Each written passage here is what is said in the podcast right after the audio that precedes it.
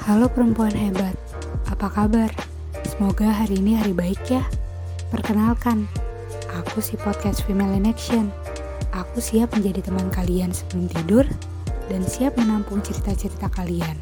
Mulai dari percintaan, kesehatan mental, sampai pengembangan diri kalian. Jadi, selamat mendengarkan. Selamat datang kembali di podcast Female in Action. Kali ini kita berada di bagian cerita Via. Kumpulan cerita dari perempuan hebat di Indonesia. Sekilas tentang aku dan yang ada di diriku. Karantina ini memaksa aku untuk diam di rumah saja. Melihat point of view itu-itu aja, dapur, kamar, ruang tamu, dapur, kamar, ruang tamu, dan terus seperti itu.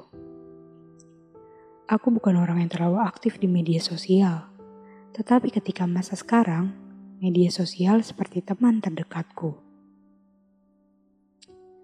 Melihat semua orang seperti sangat produktif, ada yang belajar dengan hobinya, ada yang lebih berambisi dengan pelajarannya, dan ada juga yang memulai usahanya di masa pandemik ini. Hal itu membuatku berpikir lebih dalam apa sih yang sudah aku lakukan selama ini? Kenapa aku gak bisa seproduktif mereka? Seperti merasa belum melakukan banyak hal, dan merasa diri selalu membuang-buang waktu. Banyaknya mimpi yang harus terpendam lagi, membuatku merasa jalan yang tadinya terbuka sangat lebar, menjadi sempit. Aku selalu menilai diriku buruk tanpa pernah mengapresiasi diriku sendiri. Selalu cenderung berpikir, aku melakukan apa selama ini?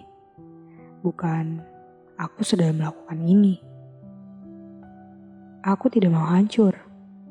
Aku memutuskan untuk istirahat dari segala macam pikiran buruk dan sedang berproses untuk mengapresiasi diriku dengan apa yang aku punya.